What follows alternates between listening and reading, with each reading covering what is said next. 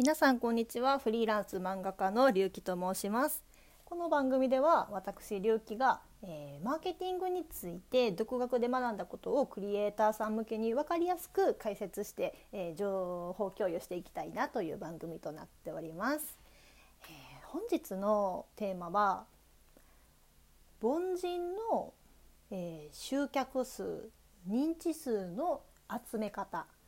というのをお話ししたいなと思います。でここで言うですね凡人なんですけどこれはですね天才才能のある天才とは違った一般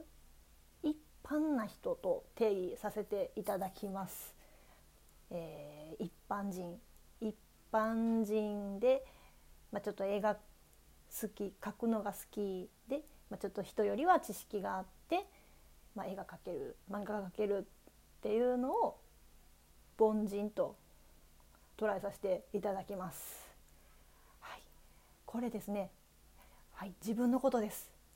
隆起のことでございます。結構ねいらっしゃると思うんですよね。あのまあ、自分には才能がないからとか、まあ、天才ではないからなって、まあ、趣味の程度で楽しむかとかまあ、その天才の領域に入るために日々努力をしているクリエイターさんとかいらっしゃると思います。で、まあ、この天才クリエイターと凡人クリエイターの大きな違いっていうのをここでちょっと話したいなと思ってて、まあ、私が認識している天才クリエイターさんっていうのはまあ、ものすごい天才になるまでにもすごい努力されていて、えー、日々の積み重ねで、まあ、技術を習得してでそれを、まあ、SNS でいう大きな場でツイッターとかピクシブとかでね作品の発表をしてでそれをいろんな方に目に留まる、ね、目に留まられて、えー、いろんな方に拡散されるシェアされて、まあ、いろんな人に周知される。にあ認知ですね。認知される。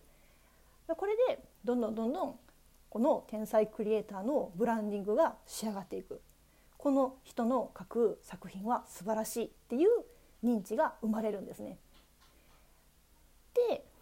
まあ、凡人クリエイターっていうのはまあ上手い人ももちろんいます。めちゃくちゃ上手い人もめっちゃいてるんですよ。いてるんですけど認知がされていないと。なかなか存在を作品を知ってもらえない。ここで「はあ自分はダメや。自分はまだまだなんや」って思ってしまう。ちょっと気持ちを落とされてしまうっていう方もいるんじゃないかなって思うんですけど。どうですか？ちなみに私は、まあ、冒頭でも言った通り凡人に当たりますけど自分ではまあまあ技術は足りないかなと一般的に言う技術は足りないかなと自分では認識しております。ただこんな私でも、えー、お仕事イラスト漫画を描くお仕事っていうのは掴んできています。これはですねあのまあ自分はこの隆起っていう存在をこう認知させてどんな絵を描く人なんかっていうのを知ってもらってであじゃあうちに合ってるからちょっと描いてもらえないっていうふうに依頼をしてもらえるように環境づくりをして仕事をとっています。これがねこの知ってもらうっていう環境づくりをすることで凡人クリエイターも天才クリエイターに並ぶことができます。ただこれはやっぱり長い時間が必要になります。もうとても簡単なことではありません。それはでも仕方ない。仕方ないんです。このねちょっと最近勉強してたんですけど成果を達成するためには一定の努力とセンスが必要だと。いうふうに学びました。ただこのセンスっていうのは、まあ、生まれ持った才能っていうことではなくて適切なタイミングとか適切な情報を得るとか適切な技術を習得するとかたくさんのタイミングとかが合わさってそれがしっかり土台となって固まったものもセンスになるんですよね。でこの天才の天才の人はねもう何も意図せずにこれがパッパッパッパッと土台をねジグソーパズルみたいにね簡単にピースはめれるんですよ。ここはここやなここはこうやなっていうふうに簡単に認識してもう無意識ですねもうこれは天才の人は無意識にこれを組み立てて、えー、作品を発表して販売してうまいこと成り立たせる。これがすんなりできています。でこれがすんなりできない凡人の私たちはしっかりと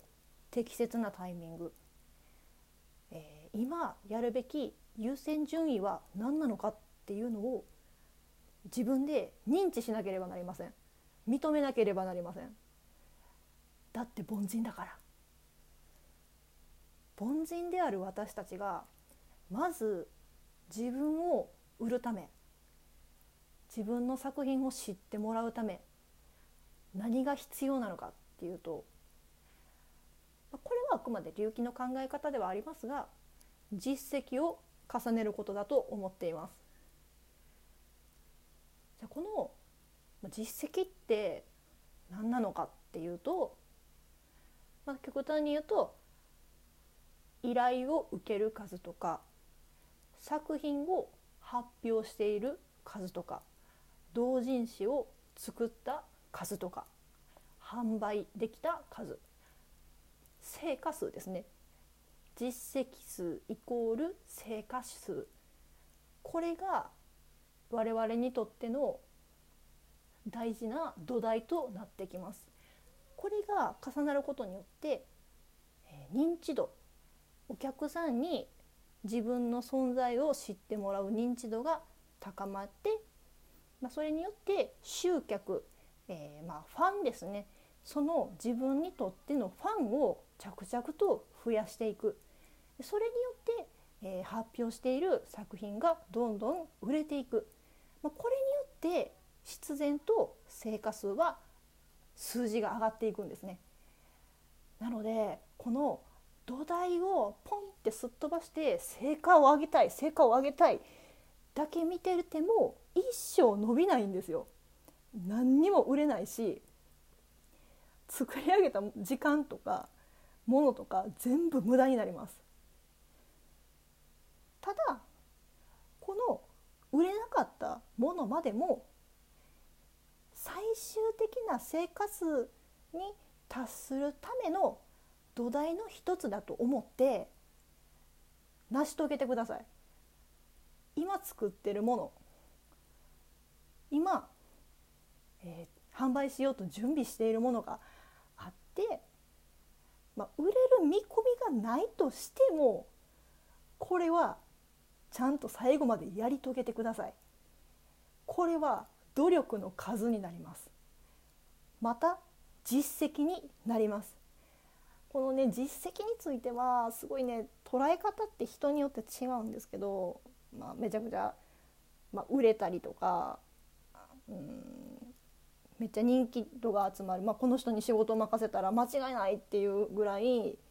信頼されて認知されてっていうことで初めて実績として認められるっていう考える方もいらっしゃると思うんですけど私はもう100円であろうが、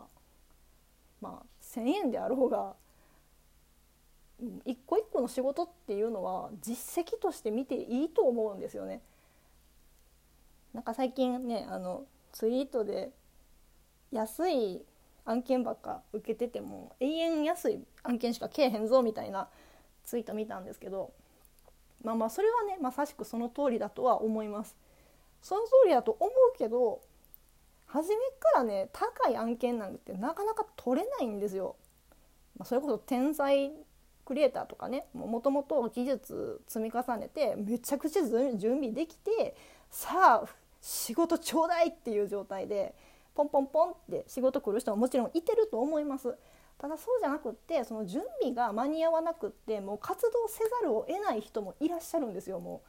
う今すぐにでもこの絵のスキルを使っ、えーと、絵の描けるスキルを使って仕事を取らないといけないっていう方もいらっしゃると思います。まあ、私はそうでした私はもう今自分の技術を100%とか完璧やとは思えないけど思えないけど仕事にしてどうしても収益を得ないといけなかったんです。今もそうなんですけど。もうそれでもなお仕事を取れるように頑張らなあかんっていう状態であがいてやってたんですけど。からだから準備期間を用意できないもうすぐにでも活動せざるを得ない凡人のクリエイターはどんだけ安い案件でも一件一件積み重ねて実績として捉えましょう。その一個一個の実績自分がやってきたことの価値の捉え方によって成長度は全然違ってきます。これがああ1,000円のアイコン書いただけやった。ああ5,000円のアイコン書けるようになりたいなだったら一生成果は上がりません。もうこれは確実です。ちょっと長く語りすぎたんで次2番目に行きたいと思います。一旦終わります。